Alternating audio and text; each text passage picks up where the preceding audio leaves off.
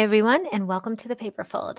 I'm your host, Sarah, and I am so glad to be back here in the fold with my guests today. They're none other than Alice and Doris Liu of ilootpaperie.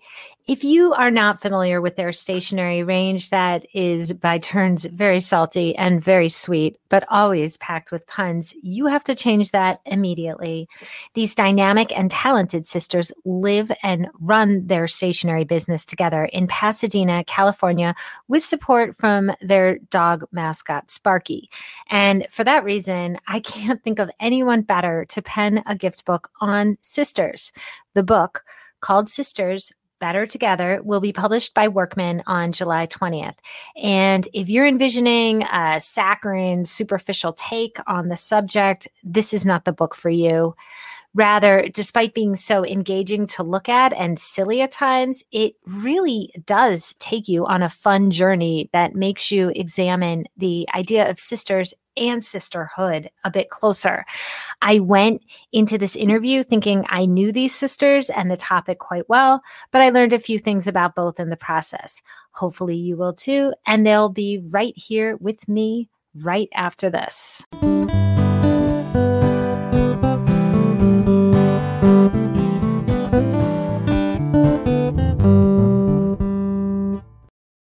Hey, paper peeps. So by now, many of my listeners are familiar with the force of stationary nature, better known as Girl with Knife. But if you aren't, time to change all that. From the first moment I spied her booth at her New York Now trade show debut in 2019, I was smitten with this cutting edge range that the world was calling out for. We all just didn't know it yet. Everything is nimbly collaged to life, slice by careful slice, by the talented and exquisite Alicia Castaldi. This stylish collection of cards, journals, and notepads that have sprung to life under this fashionista's exacting knife is sharp, snarky, sleek, and occasionally very sweet, just like that BFF who would love to hear from you right now. For that reason, whenever I get my hands on Girl with Knife merchandise, I hoard it and use it most sparingly. Alicia recently launched gift wrap, and if you're already a fan of her range, you're familiar with her patterns and quality, but these super thick sheets elevate any gift from off the rack to atelier. Her recent releases of Midnight Botanical, Rare Creatures, and Chasing Dreams bring the total styles that slay up to 10. And if you're like me and that you fall in love with a range and want to reside in that world, you're in luck. Alicia recently unveiled Knife House, which was one of the few good things I can think of that came out of 2020. That was when Alicia shifted her operation from LA to this newly renovated concept home in Palm Springs. This completely private, walled and gated estate features panoramic mountain views and countless luxe surprises. Take a tour through its magnificent blush pink doors at www.knifehousepalmsprings.com or find it on Instagram at knifehousepalmsprings.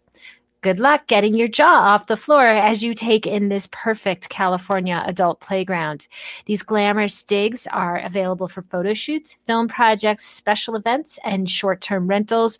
But just as importantly, all that exquisite Palm Springs flora and fauna have inspired Alicia's soon-to-be-released journal and notepads. She tells me that they're also expanding into home decor, which I, for one, absolutely can't wait to see. So now that you've glimpsed this wonderful world, you need this cutting-edge lifestyle brand in your life. Find Girl with Knife in hundreds of shops across the U.S. and over half a dozen countries. Alicia and Girl with Knife have also been featured in New York Magazine, LA Business Journal, BuzzFeed, and, of course, Stationery Trends. I've run her work there countless times. Alicia was one of our 10 designers to watch in 2020 and proceeded to live up to that designation when last May, 2 out of her 3 nominated cards took CHOP honors at the Noted and Noted Virtual Greeting Card Competition. Then, for our winter 2021 issue of Stationery Trends, Alicia designed the 10 designers to watch frontispiece for us. It is something else if you haven't seen it yet. Also, As of 2021, Alicia is represented by none other than the Daniel Richard showrooms in Atlanta and Dallas. Dan's eye is renowned in this biz, so his representing Girl with Knife is unsurprising, but it also means that this brand needs to be on your design radar stat. Check out this beguiling range at the recently refreshed girlwithknife.com. Right now, the theme is Season of Fierce, and I think we can all use one of those about now. I guarantee your stationery will slay.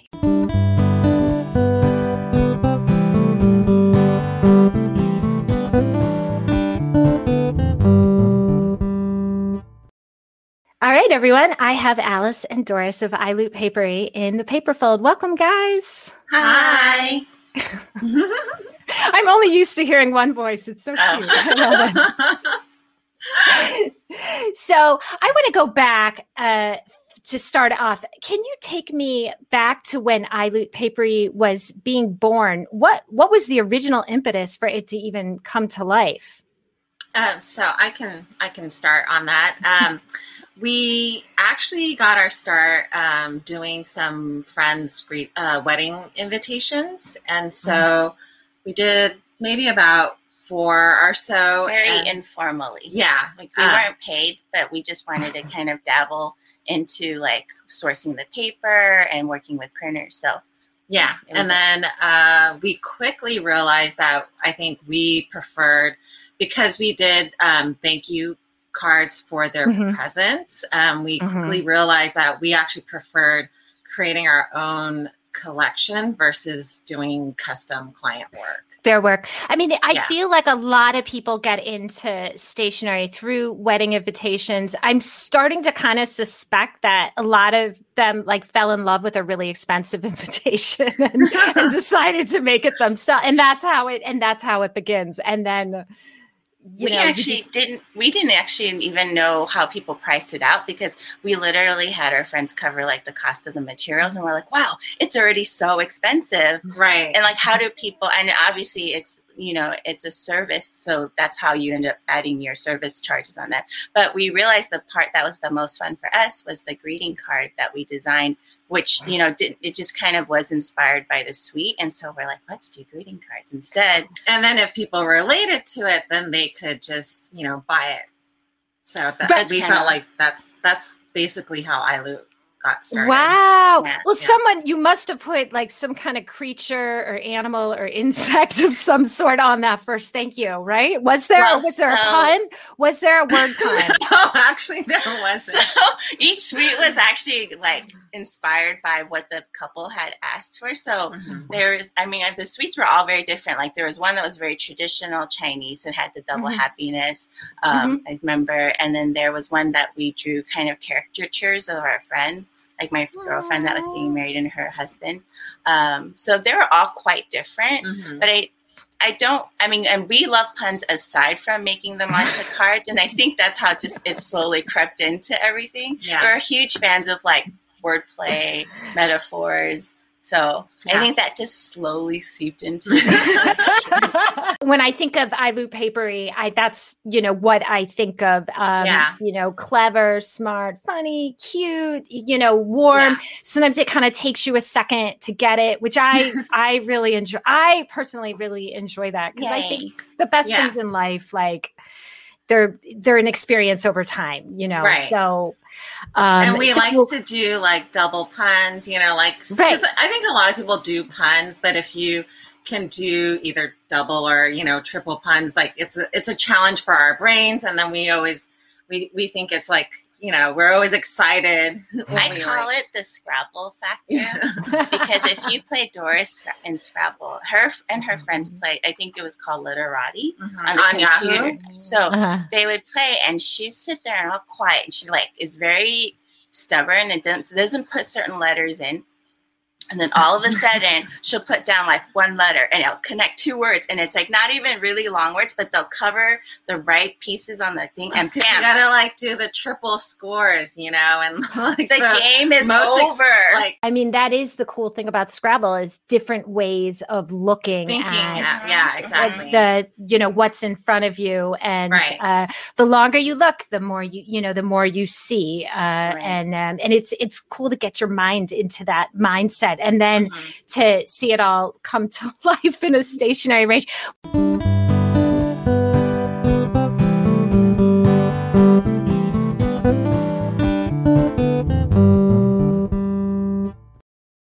Hey, Paper Peeps. So Kitty Meow Boutique has been a fabulous client of mine for a while now. So hopefully many of my listeners are familiar with not just the dazzling wares from the Chicagoland House of Paper, but also its amazing founder, a force of nature better known as Catherine Hildner.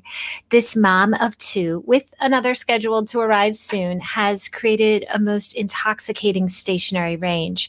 I define the Kitty Meow aesthetic as polished and very smart. Think of the sharpest outfit you own that you feel like $1,000,000 in, but in stationery form. Everything from typography to envelope choice comes together to pack a most enticing punch. But this range is not just about the surface. It's about honoring those connections with those we care about most. And you'll see once you visit kittymeowboutique.com that the wares are divided into witty and sweet because, as Catherine puts it, sometimes you feel a little saucy and sometimes you don't.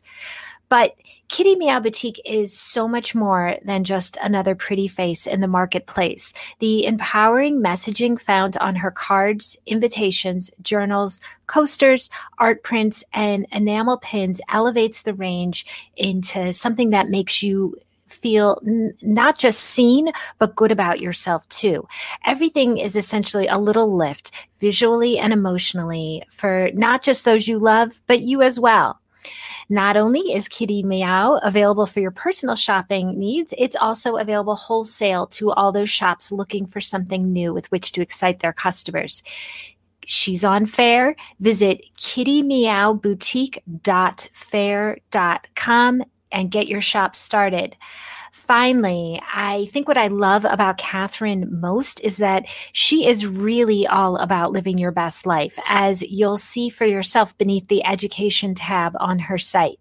She offers KMB Signature Collective, a mastermind for women in the product-based business world who have a love for paper and giftable items, who have an idea and a plan, but need guidance and support to be successful in their efforts.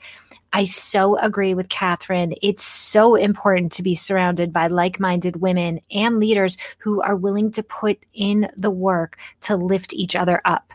For that reason, it's not a course. It's a friggin' transformation, people. And Catherine has also started my second favorite podcast, Dreams to Plants, with another brilliant force of nature, my girlfriend Renee, to elevate your daydreams to actual, tangible plants. Oh, and if you're on Clubhouse, follow Kitty Meow so you can tune in to her weekly room Wednesdays at 12 p.m. Eastern Standard Time. It's called Small Business Savvy, Insider Secrets You Need to Know. I checked it out for myself last week, and it was just the dose of inspiration and confidence my day needed. So get those good vibes going at kittymeowboutique.com and tell them Sarah sent you.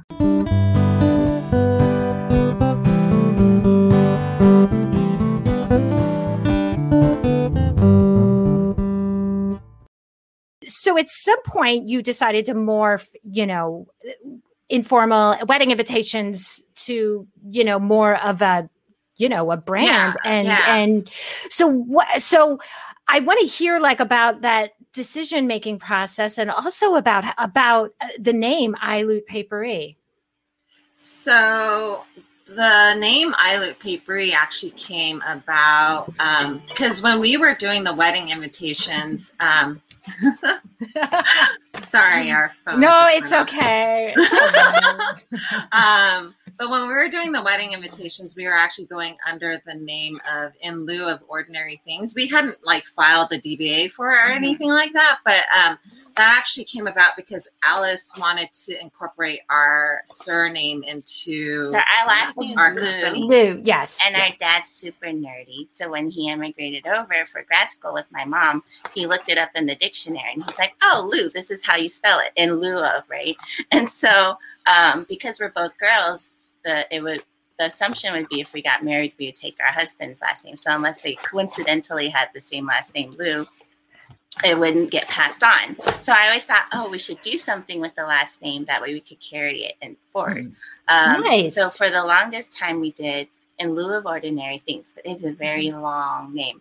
And I think we were aware of it, but then one of our friends pointed it out, one of the girlfriends that we did the wedding suites for. She's like, it's a very long business name. So then we played around with it, and we realized, oh, if you take just the letters, it spells iloot. And so we're like, kind of like a little French bandit. And then, I mean, Doris was really, I don't know. I think because you think of, I think because people, a lot of people were used, oh, yes. Like, that's what I was looking for when we were talking. I brought out your trading card. Yes. That's your original bandit from, that was your first, was that your first? Yeah. And it was at your very first trade show as well. Yes, it was. Wow. I have such fond memories. I think you were literally introducing those cards at the presentation, and we were still putting cards up on the wall. We're like, people are going to come over. Oh, and then our friend Desiree from I Must Draw came over and was like, girls, get those cards up on the fucking wall. She's hysterical. There's someone else. Yeah. I know. She is really funny puns. She's so funny. I miss seeing her so much at the show. I know. She has that card of like the dinosaur that looks like LeBron making a LeBronosaurus. I love her work so much. Stuff is she's funny. Super fun. Her stuff is so funny. So that's where iloot came from. I think it's great. I do like In Lieu of, I like it, but it almost sounds like the first line of a poem or something. You know, it's like so poetic. But it would be hard to like fit on a website, a logo, a business card, the back of a card. But ironically, ilootpaperie is still pretty long, which we realized when we first bought we have this set of gold letters. That was like our first big purchase for the company. It was like $300 because you had to buy each letter. Mm-hmm. And we're like, oh man, why didn't we think of each letter was name? Like $26. So we're like, holy shit, why is our name so long? But then we've used it. I mean, we've gotten our use out of it. Yeah, I know. I had 10 years. I had a little bit of that when I named my child Veronica, and then when she was when she was in nursery school, and they kindergarten, and they like write out their name, and then they practice right. And there's like Lily, and you know all these little names, and I'm like, I had to give my kid the 7 letters. I always told Doris if I had a little girl, I would name her Ada, and I was like, she's gonna be so happy in kindergarten because it's gonna be ADA, and then she'll be done. It's gonna be odd. It will, or an Ava, or a name like that. Plus, those names are palindromes. I would think that's like up your alley. Yes. We love it. When you first started ilootpaperie and started showing, I mean, Doris, you're still at your day job to this day. I am still at my day job. So all of that was flying in New York. Everything was scheduled around that, and now you have a full time job and a brand as well. I had no idea. That is just makes me even more impressed. So she's full-time, yeah. So Alice, you're full-time at iloot. Like that is your everything. Because I got laid off. And the decision was made for me. And I did job hunt at the time, and I wanted to switch into, I don't know if it was like entertainment, but something different, and that's when I discovered the concept of transferable skills is just theory, because it's hard unless you know someone in the new industry. They want people either that are graduated with skill sets they think they can apply directly, or if you're from the industry already. So at the time, it was really difficult for me to be like middle of the career or whatever and try to jump into a different industry. And then Doris had felt like, I think I got laid off in 2013, right before my birthday. Right in time for my birthday. But it's okay. We're all worked out because I don't think I felt like we're such conservative entrepreneurs. I don't know that we would have ever been able to be like, oh, let's make that decision ourselves and quit a job and then do this full time. And at the time we had friends that were like a couple of friends that own their own business, like Floridica, they did florists, but we talked with them and they were like, you know, there's this idea that if your business is doing well, it'll blow up and then you could quit your day job. But I don't know that it happens that often. I mean, I think the idea is that if you don't take your full-time attention and put it on something, it's not generally going to grow into a full-time thing. So that was kind of thing that we were thinking about. So Doris was like, well, why don't you try that? I mean, I was still applying for jobs because my parents are very old school. So my dad's dream is to have us work for the government because he's like, the government will always be there. Oh, my parents would be like, how many resumes have you sent out? Like, what are you doing? Like, who are you talking to? Like, you better be doing something, not drawing cards. I mean, this creative career path was probably very concerning for them because I did well in school. And I'm pretty sure they thought they had a doctor in the bag. But I was like the train that derailed. And I couldn't really answer to it. I couldn't be like, I want to do this. And this is like the steps for it, you know? So it was. I mean, it's been a long, windy road. But. Yeah. But it is where you feel like this is where you're meant to be. I mean, we love what we do. I mean, it's not easy and it feels stressful a lot, but we feel fortunate. We feel very blessed because I didn't even get to go to art school, you know? So all of this is, I mean, we feel very lucky. Right. And I feel also it's a fallacy that when people are like, oh, if you love what you do, you'll never work a day in your life. Oh, like that's such nonsense. Like, oh, yeah.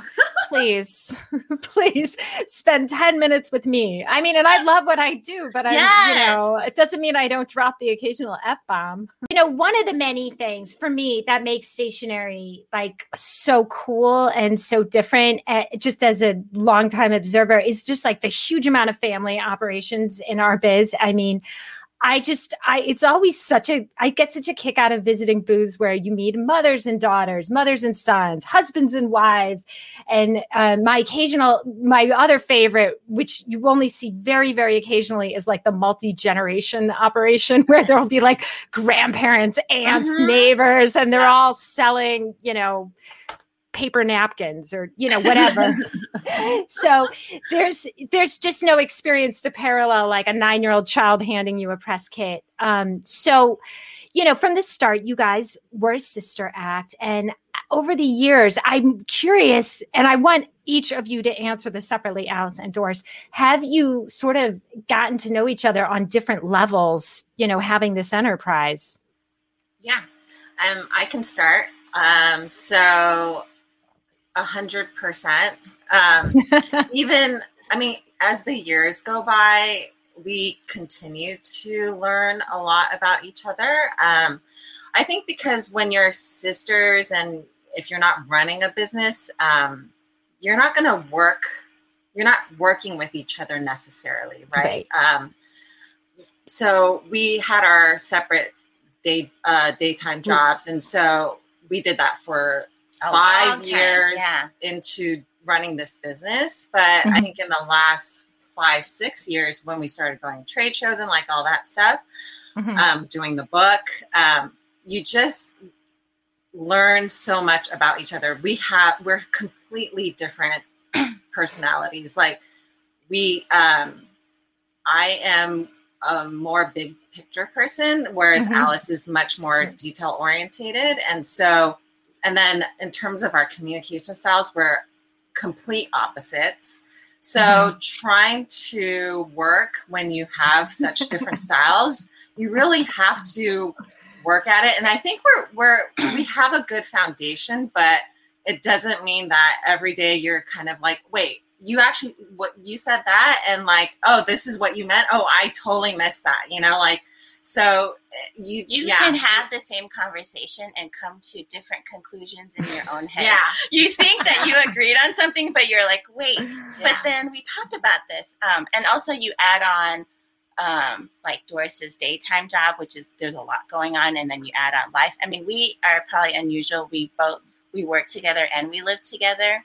So there's lots of things like, I mean, now we live together. I'm divorced now, so we moved back in because we operate out of a home studio, and it just makes much more sense. Cool. And everyone wants to live with Sparky anyways. I mean, it is, in a way, it is like a marriage. I mean, Doris, when you were saying, you know, we might, or I'm sorry, Alice, you said we take different things from a conversation. Like, what marriage is not like that? Like, I find myself saying to my husband a lot, well, how I thought we left it was, because so often, like, the other person has like a totally different interpretation. And so, but I mean, it's just so cool that you guys can bounce off each other. Oh yeah. And, so I think creatively, when you're brainstorming, we have a huge, like, overlapping amount of like interests and inference. Yeah. Because we've like been together all our lives.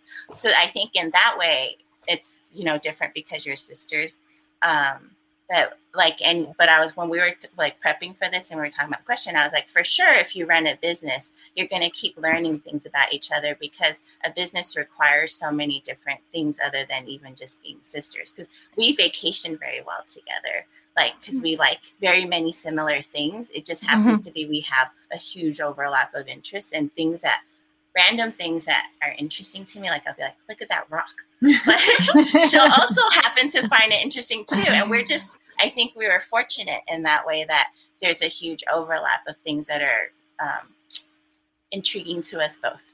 But no, that's great. And you guys are so lucky. I'm going to get to your book in a second, but I have to say, I went and looked at the galleys again this morning. I reviewed them, and it's so funny. I started thinking about my sister, who, you know, I don't see nearly as much. We used to be really close growing up. I mean, I adore her. I adore her kids.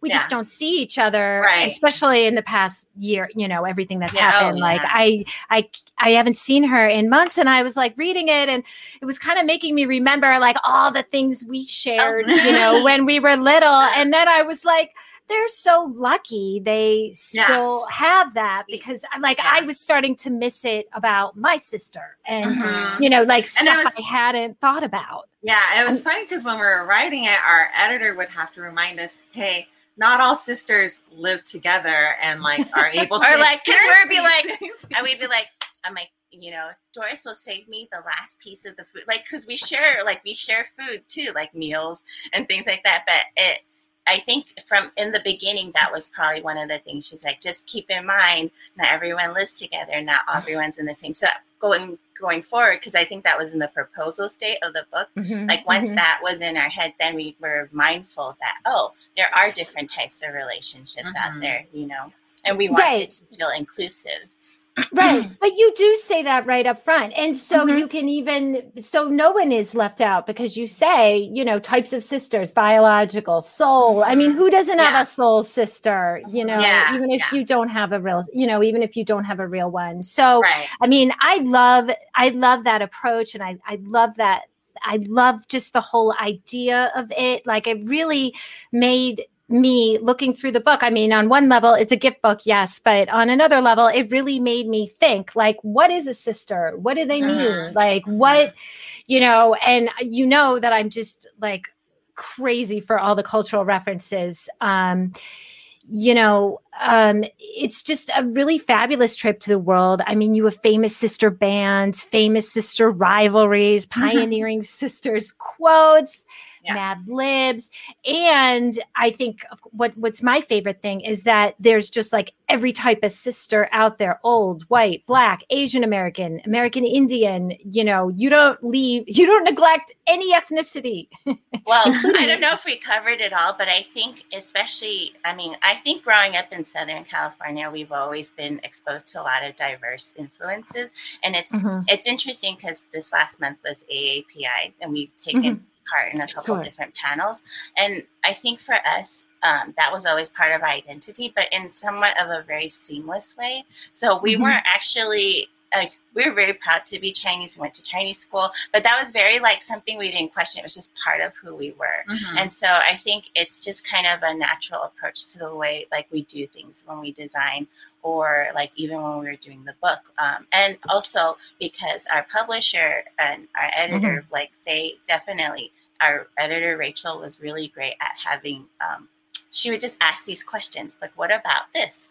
And it's interesting because when you're researching for the book, you like think you've explored every last nook, and then she'll ask a question and you go, okay, let me look again. And then you'll be like, oh, wow, I found this again. Yeah. And so it was interesting because you were able to keep adding layers and layers and layers. And I think that's how it ended up being in the form that it is, which we hopefully feel like someone can pick it up and come from different backgrounds and see a little bit of something of themselves reflected back to themselves. So yeah, and you know, look back. Look, I mean, it's hard not to read it without being a little nostalgic, as well as like looking forward. Yeah. You know, it's just a lot of fun. I mean, it is like a gift. It is like when I think of your booths, you know, that you would have, I mean, like, I don't even know how to describe, I can't even do them justice. Like you'd show up and it was like walking into like, I don't know, like a 50s movie set of, you know, like of like a crazy lounge room. I mean, didn't one year you guys had big paper leaves everywhere? Yeah, you did a jungle room once, and we did a slice of cake one year. Oh, that was so good. I mean, like just so brilliant, and like. It was a really fresh approach at trade show, so I guess I shouldn't be so surprised that the book is a similar take on it. I'm curious though, like, so really the themes and the pages, you know, they were just done in collaboration with your editor, and you guys would just research it. So no, actually, they were really good about. So when we were approached by our editor Rachel. To do a pitch. And so it was interesting because we called this the dream project we never knew we wanted, because we always wanted to do a children's book, but I didn't think we were going to get the opportunity to do it in this lifetime. I was like, maybe my next lifetime. There's just the area, like that particular industry has so many great things going on with it. And then so when she approached us, she's like, okay, they're very open. So they're like, we want you to do whatever you want. Yeah. So in retrospect, I think we should have asked more questions, but we had no idea. So our first pitch was actually quite different. It was like very quirky. We had haikus in there. Like they were just, it was like we just wanted to put everything we liked and like stuff it into a book about sisters. But then I think then when we got we got feedback. And so it's like, it's definitely collaborative because like she starts to shape, she goes, okay, but what about this? So she asked some key questions like, what is a sister? And so you can see that became one of the main themes. And I think she also suggested a couple of books that were on their roster. And so we studied like the way they were set up, formatting, kind of built our own themes. Right, so right. And that way it started to kind of shape out like what content was going to be in there. And so there's this thing we call a book map where you kind of start to, first there's a book outline and there's like all these things that you think you want to put, and then you start organizing it. Then you start to map it out to kind of see how many of like each, for instance, about like if you have a question, what is a sister? You have a couple different points you want to do. So it's right. Yeah, which is how we do a magazine. There was like, I mean, yeah, except we have to put in ads. Yeah, there was different combinations of how we came about. So there were like, we would gather up a bunch of like sets of sisters that we felt like we wanted to highlight our feature. And then in looking at it, then we would look at, oh, these sets of sisters are... This is what's the commonality between these sisters. And so it's interesting because I don't know that there's an easy way to answer the question because all this stuff kind of all happened at the same time and not all in the same way either. And the development of the book, it was interesting because we felt like even though like we were saying that we would think, okay, this section is set, then we would find something else. And then it would like kind of, we would go back and change it. Or sometimes we would have to for whatever reason, we would have to swap out a set of Sisters, and then we would actually go and look again to try to find something that fit better in that space. So that was comparable. It was all sorts of different methods of kind of putting the book together. And it's interesting because now we look at a book and we go, oh my gosh, why is it only $12? Because you've got so many people work, you know, like it's a lot. It's crazy. Yeah. It's a labor of love. It's crazy. I mean, I used to work at HarperCollins in their mm-hmm. illustrated book division many years ago, but you know, they would, envision a book and then you, figure out how many pages and what kind of cover and what kind of paper and, and then how much can we charge for it and the ROI and, all that. It is like this crazy balancing act that has to go into it that most people who look at a book never, you never experience. And this is like a long book. How many pages is this thing? It's 112. Yeah. That's a long book. And what is, I should know this. I apologize. I am on the gallows page. What's the trim size?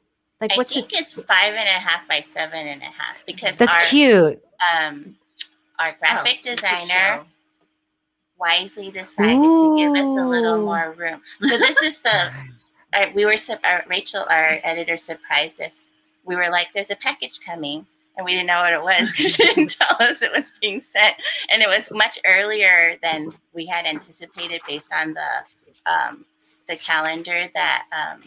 The marketing team. Yeah, so we were like, okay, maybe it's the book, but we're not sure. And then it arrived, and we're like, holy moly! It's 5.5 by 7.5. Is that right? 5.5 by 7.5. So that's a nice size, and it's it's a little bit of weight in your hands. Mm-hmm, mm-hmm. I feel like people don't look at what the sizes of things and with cards, with stationery nearly enough. Yeah. Like I feel like the size, like it's just, it can make or break it. It's really interesting because I told Doris, like sometimes when we're talking, everything that I've been involved in design has always been on a limited space. So swimwear, bikinis, like prints, and then cards. And so we went from when we first started our line, we were doing 4-bar size. So they're really small and narrow. Mm-hmm. And I remember those. So the year we went to NSS, we switched them over to A2 because I happened to take this class at Art Center at night. And it wasn't even supposed to be like, let's talk about our business, but that was just ended up one of the conversations. And they were saying that, oh, you'd want it to stand out on the shelves. And so we ended up we were going back and forth because, the 4-bar is really cute. And we were so used to having everything on the 4-bar. But looking back, there's no way we should have definitely switched to A2. I don't even know because that's how much we were not in like the huge part of the industry, because the standard says for sure you should consider doing A2 or bigger, if you have a subset collection of a smaller set of cards. Sure. Because they're not going to be able to merchandise. They're not going to be able to merchandise in any meaningful way. Yeah. Right. No, I get it. But that's the kind of thing a newbie wouldn't know. No. But the idea of being able to fit, to say a lot in a limited space, like that's a real skill. I mean, with writers, look, when someone sends me an article, it's easy to write a 5,000 word article. It's far harder to say the same thing in 500 words and make everyone meaningful. And I feel like it's the same way with good design. It's like you should be able to get a lot of ideas into, a small space. Mm-hmm. But I feel like everything that you want to do well is hard. I no longer think anything is easy. Nothing is ever. If I've learned anything over this past year, it's like nothing is as simple as you think it is. So 100%. I don't know how you guys did it with. You have a little. Girl, I was just like, we can barely handle ourselves and our puppy. I was like, thank goodness I never got knocked up. Because then we were facing, I was like, me and Doris conversation. Can you imagine if we a single parent? Obviously have Doris as a support system, but like, it's a lot. And it's hard. It was hard having a teenager. Like, I'm not going to lie, especially an only child who has no other sibling to bounce their energy off of. But I, at the same time, like I have friends with kids in diapers or kids who were like at the age where they really needed to be socializing, like, in, you know, in nursery school, like they really, they have to learn how to like not kill each other at a certain age. Otherwise it like never, it never stay. Like there's just a little window. Yeah. So, you know, and like those, I felt, you know, it was hard for a lot of people, but when there's another like living, breathing person, like it's her last day of school. And after we record this, I'm going to take her out to Starbucks. Exciting. I know. And like props to the parents. And I was like, Mother's Day, Father's Day, whatever it is, like whoever is special to you, that's a caretaker, say thank you, because my gosh, the teachers, like we're not even living it. And I'm like, just by watching our friends, I'm like, it is a monumental thing to raise a good human being. Okay, I mean, with the vaccine, there's so many things to be grateful for in 2021. But for us as a small business, there's been a couple of moments where I'm like, please don't let 2021 be like, let me outdo 2020. I know. Hold my beer. So, you know, it was cool looking in the book because what I really liked is that, you know, I'm used to seeing, you know, your drawings and your work on greeting cards and with a lot of puns. And, but I never really got to see, like a lot of your takes on pop culture. And I think the part of the book that just made me laugh so hard, you have one page, it's towards the end, it's on screen Sisters. And you have like, you Cardi B and Hennessy from Love and Hip Hop New York. You have Eva, Magda, and Zaza Gabor. But then you have Lisa Louise Burns from The Shining twins. And you depicted them with their arms around each other in front of a red screen. Well, you know, when we heard we were going to get to do a gift book on Sisters, I was like, I really... You know, and there, like at the point where we realized, oh, we were going to start featuring sets of sisters, I was like, I really want to work in the Shining Sisters somehow because they're so iconic. And it was a movie that we were probably not supposed to watch as kids, but our uncle let us watch it. And it was just like that image of the blood coming out of the elevators in slow motion and the little girls being juxtaposed against it was seared into my brain. Me too. I remember when it came out and I did not see it, but I saw the preview, and the preview, like they were in it. They were juxtaposed in it, along with the elevator with all the blood coming out. Yes. And I must have been, I don't know what age, I might have been 9 or 10. Like it's much too young to be. It scared me so bad. I don't even think I watched it till I went to college. But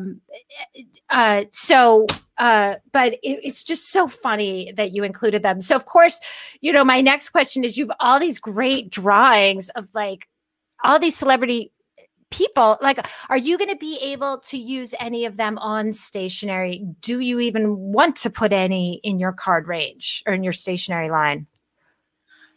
So we can, not necessarily. So I think the idea is, I mean, because we ran it by our editor too, just to like know what's, like all the illustrations are ours. But I think the idea would be that we would have to rework it and it couldn't look like what it looks like in the book.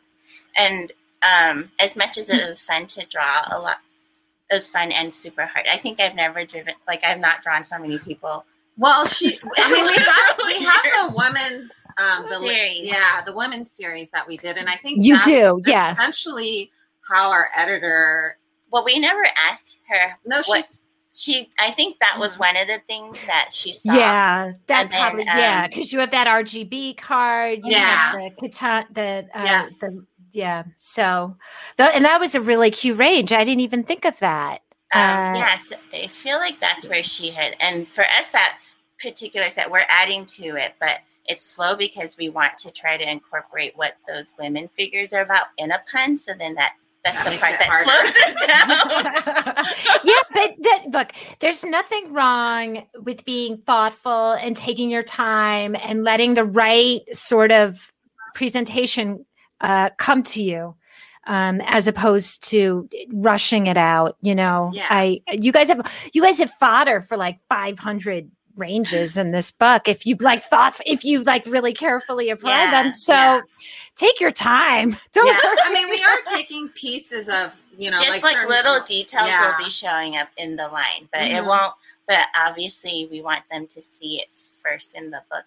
So we're like, I was thinking at the time, like, oh, we should definitely put in some, find a way to put in other things other than just sets of sisters, right? Like sets of sisters are awesome, but then like the book should be well-rounded. And so then how do you work in other things? And that's kind of how that came about. I mean, because really it's definitely made me reconsider the concept of what is a sister. And I think that's, I mean, for a gift book, that's a lot. I mean, I think of gift books as, you know, I mean, there was a time when I even worked at HarperCollins in their gift book division where, you know, gift books and coffee table books were this ubiquitous thing in our culture. And like, I do love them. I mean, remember that Seinfeld episode where Kramer does the coffee, you guys might not watch Seinfeld, but he does a coffee table book that turns into a coffee table. Like it had little legs. But now I need to look that up. But I mean, like, they got so ubiquitous, they didn't even have to be on anything anymore. Yeah, like, it was like, let's just do a book of gardens. And we don't really have to worry about the copy. It'll just be some pretty gardens. And people will buy it. And they did. And so it's nice to see, like, you know, something in this form where it's like, wow, you're really thinking about this. Right. I mean, I think that's the beauty of a coffee book. It can be super dense and thought out and packed, or it could be just a collection. I mean, we love collections of things, right? Mm-hmm. And so we kind of wanted it to be both, because there's like collections of sisters in there, but also things you can learn. And then, but yeah, I think my favorite spreads were related not only to how they came out, but also what I was able to. So these little textures, I didn't use them everywhere, but like, and you see on this, it was. I don't have a lot of fancy. I have a mix of art stuff that I don't get to use very often. So this is from, was it Flying Tiger? When we go to NSS, we always stop by Flying Tiger. So they had this watercolor set, which was probably like $8. And I was like, oh, let me make some more interesting textures so not everything is super flat. And then I scanned it, and I literally, I mean, I've not gone, like, I've taken art classes, but I've not gone to art school. So I definitely, like, imposter syndrome is something that everyone, I feel like, has, but it totally rears its head. So I was scanning these, and then I was like, oh my gosh, there are, like, and I have these cheap paintbrushes. And so I noticed there was, like, a little paintbrush, you know, that it was like shedding into the texture. So I was like, oh no, after I noticed it, I was like, oh no, I have to go in and Photoshop it out. And at the point I had put it into the layout already. And so I think that these spreads are my favorite because there was a lot of work that went into them. Yeah. I mean, Alice touched on it earlier, but our cards are usually just like one main image, not so much like background. I mean, this was a project that really stretched her artistic ability. So I'm like super proud of what she was able to achieve with it. And we survived.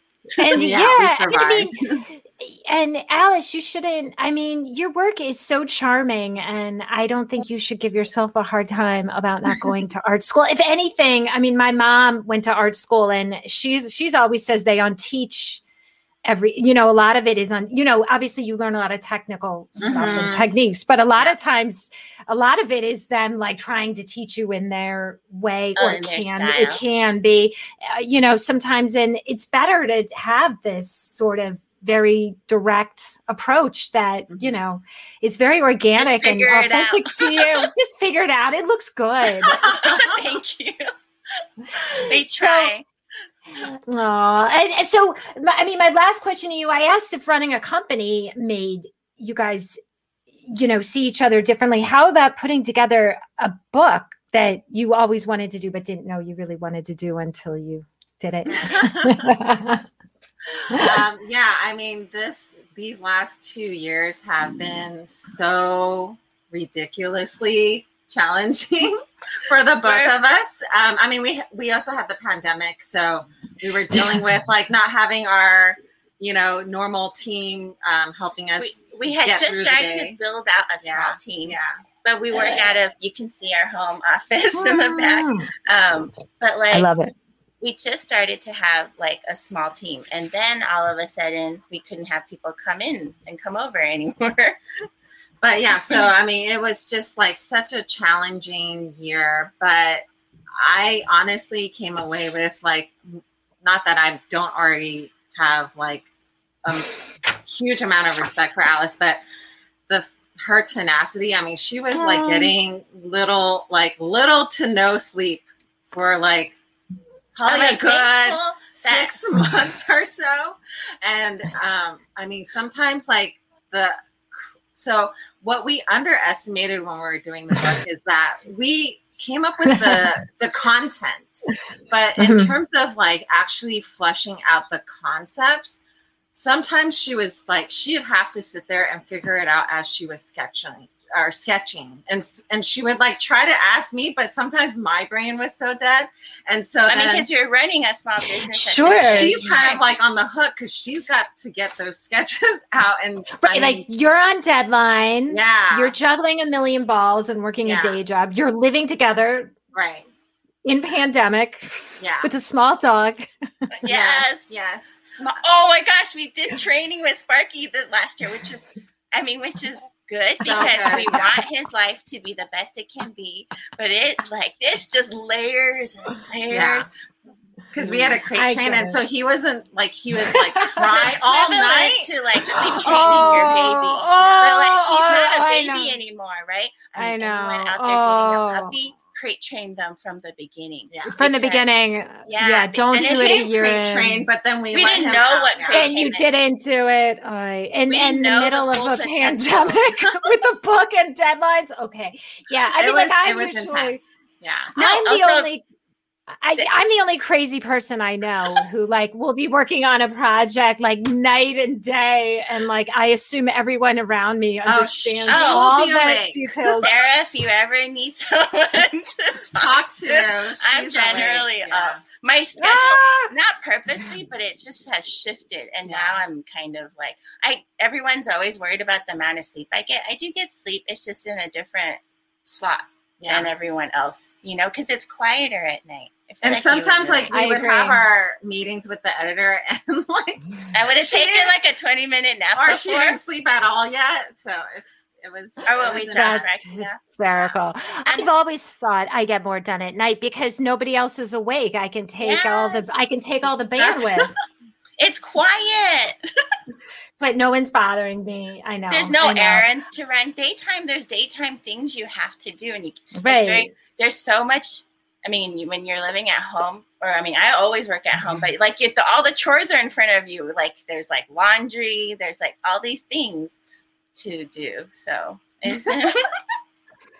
but yeah, so newfound more respect for Alice in terms of her problem solving skills when she has no sleep. Well, I appreciate that my brain works with me when it's like half asleep. Oh, that's awesome. I mean, you guys got through it and you lived together. And you did. I mean, there's a lot of success there, and it hasn't even been released. No, it hasn't. It's very surreal. I'm pretty sure we'll feel very like, whoa, is this for real? Is this real life? Because it still feels like we have the book in our hand, and it was cute because our parents are in Taiwan, and my mom's like, "Are you gonna send it to us?" And then I was like, "But it's our only copy, so we need it for photo stuff." I know, and I have to say, I can imagine it's very cool to get the physical copy because when we switched from physical proofs of pages, printed out pages to proof prior to putting the magazine to press. We probably made that switch like maybe a decade ago, and it was very difficult. But after a while, I realized that I was just looking at the publication as this abstract thing on my screen, and I didn't really appreciate it until I got the physical copy in the mail. Like it didn't seem real. I didn't look at the pages the same way. I don't know. We're very tactile. We understand. Yeah. Yeah. And because of the pandemic, we missed out on. So normally you would have, I think, gotten an advanced copy where it's like just the paperback. So they print usually. And so we didn't even get to proof our book physically. Right. Oh, we wow. Graduated designer, color-proof. Yeah. I think she spotted certain spots that maybe she should, like, we should check. So we literally got these sheets that were printed out, but it wasn't like the full book. It was just select things. And so I was like, there was one page where we never even anticipated, like, there's these girls having pizza on a bedspread. And that bedspread was supposed to be lavender, but it's gray for some reason. I don't know why. So I was like telling Doris, I hope the book does really well because then we could fix it if they rented it. In the next edition. Oh, I'm like, I know. I would buy a gray cover. But there's so. I'm very detail oriented. So to me, I'm like, I'll just flip faster through that spread. I know. But again, like, that's one element of, of a book. I mean, for the fact that we didn't like prove the whole thing. Yeah. It's amazing. Yeah. I remember once a book that I read as a teenager that really inspired me. It's such a weird book. It's From A to B and Back Again by Andy Warhol. And it was really, if you can get a copy, it's way out of print, but it's funny. And it, but it also has like a lot of wisdom in it. And one of the things he said was he liked having assistants. He called them all his bees. That's why it's From A to B and Back Again, because he's talking with his assistants. And he liked sort of like delegating things to them and not really looking at it again. He would be like, I'll tell him to do something a certain way. Like, I'll tell him, oh, go print this. And it really doesn't come back at all like how I thought it was. But I'm like, you know what? I like it. Fine. Let's do it. You know, like. There's something very, freeing about letting it go. I mean, of course, we were, married to our ideas and, they're a part of us. But sometimes it's, it just works. It looks good. It's just we're happy. Let's and just it's good. Yeah. You should both be really proud of yourselves. And I'm just so excited to see it come out. So thank you. Oh, I did want to say that. Yes, say it. Your question about, like, do we see each other differently after the book? And I read your question. I was like, well, you know what? Doris is already, like, one of my favorite peoples in the world, if not, like, the favorite. And so I was like, I don't know, I could see you differently because I always think if I had a daughter, I'd want her to be, like, Doris. And so I was like, I feel like that's the biggest compliment. Doris is like, you didn't learn anything good about me during this project. I was like, what's wrong with you? I was like, well, I mean, you're already up there. I mean, how much higher can we go? You can go higher. I can be more important. Trust me. Like, I love it. And you know what? And your daughter might very much be like her. I remember when I had my daughter, when she was a baby, there was a certain angle she would sit at, and she always looked like my sister to me when she was little. And in many ways, she is a little bit more like my sister than me. Like, you always think your kid's going to be just like you, but a lot of what they do is in reaction to you. That's what we heard. So I think they're like your sibling. And oddly enough, like, one of my sister's kids is a lot like me. And like, so it evens out. Yeah, it evens out. But in like weird ways, like, neither of us like blow drying our hair. We think it's boring, just like weird. It is boring. It is boring. Put something on to do or like do something else while it takes so. Oh my gosh! So we talk about like the fact that we haven't been able to cut our hair. I don't even know what to do with it, and like we've been in these Zoom meetings. I'm like, oh, it's so big. There's so much of it. Like, you gotta sell it. So that's gonna make. I told her to donate it. You guys should. Close. Yeah. You guys should. If the people in my, because like a lot of kids in my town, they'll donate their hair to like, they'll grow it long and they'll donate it for cancer. I can find it. And like, someone would be very happy with your hair. That's all I'm going to say. I'm like, this is the longest I think it's been. It's not all the same. So like, beautiful. Just everyone imagine the most beautiful hair. And that's what I'm looking at. And it's like endless. I think it might go to her waist. It might be like 3 feet of hair. It's probably the longest it's ever been. It's very warm. If you can't, like, planning. And she fans herself. It's typically up, but it's like long past the point of how I usually just throw it up in a very loose bun because our hair doesn't stay in that really chic top bun. Sure. Everybody does. Yes. I understand. Mine doesn't. Yeah. I'm always like, I want to look like an artist. We have like a lot of baby hair too. And it just, I think it's too shy, too slidey. So it doesn't stay out. It like starts at the top and then it starts to make its way down. I know. You're lucky you haven't been on a lot of Zoom calls because that would be all you could look at is like, my hair's collapsing. We were on a panel and I swear I was so fidgety and Doris is like, what were you looking at? I was like, I don't know, it looked like my hair was swallowing me. It's distracting.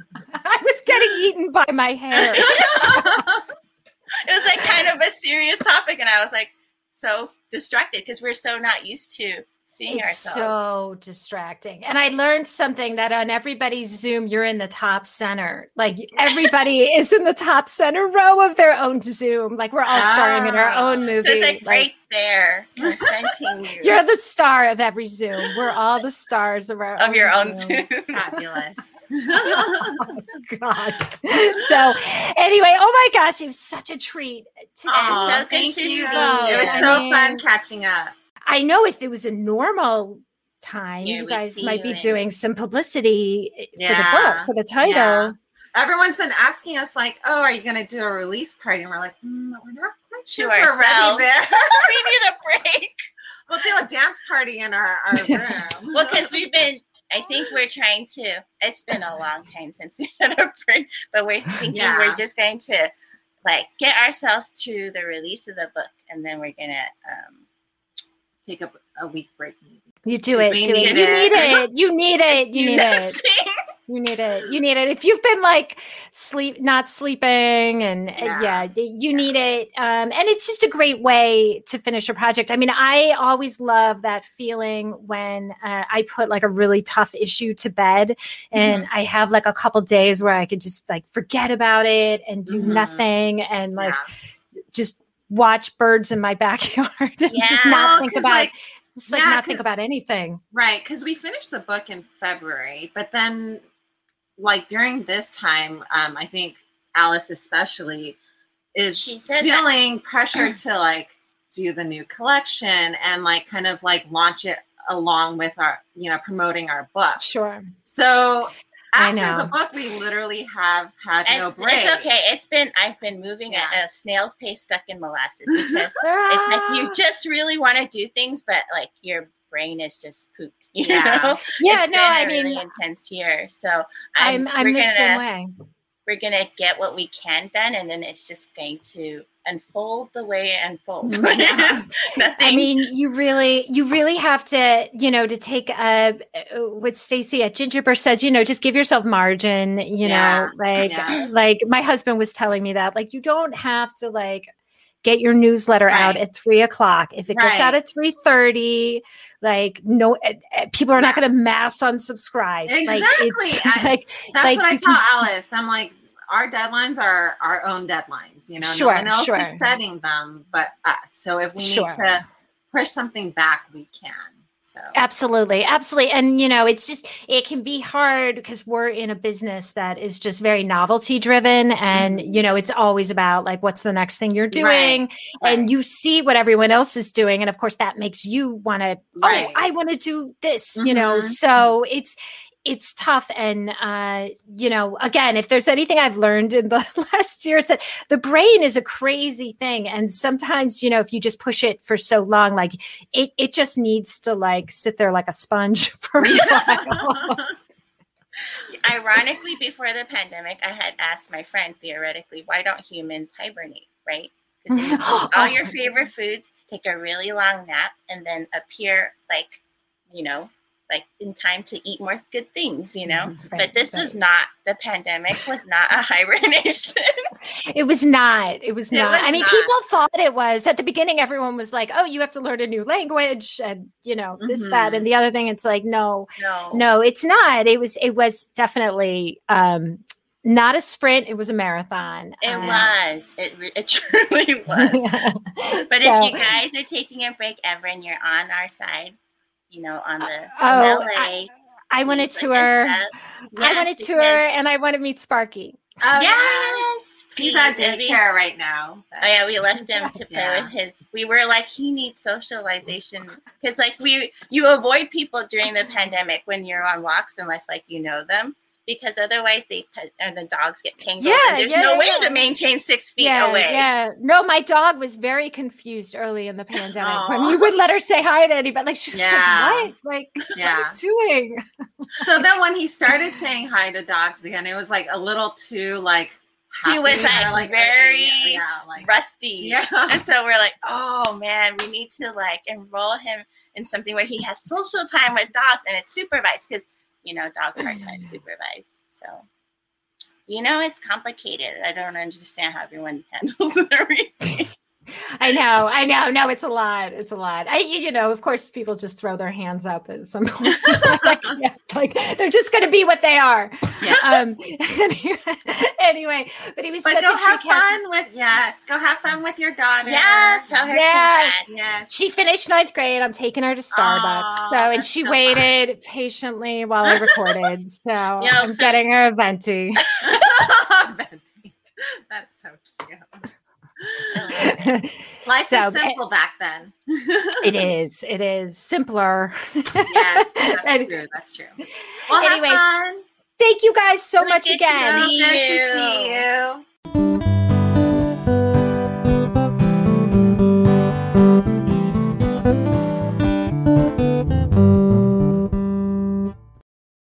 Thank you so much, Alice and Doris, for coming by the Paper Fold. And thank you so much for listening. As always, email me at sarah@thepapernerd.com with anything I can do for you. And if you are liking what you are hearing, please subscribe and leave me a good rating and review. I can't tell you how much that helps. Thank you so much, Paper Peeps. Please stay wow.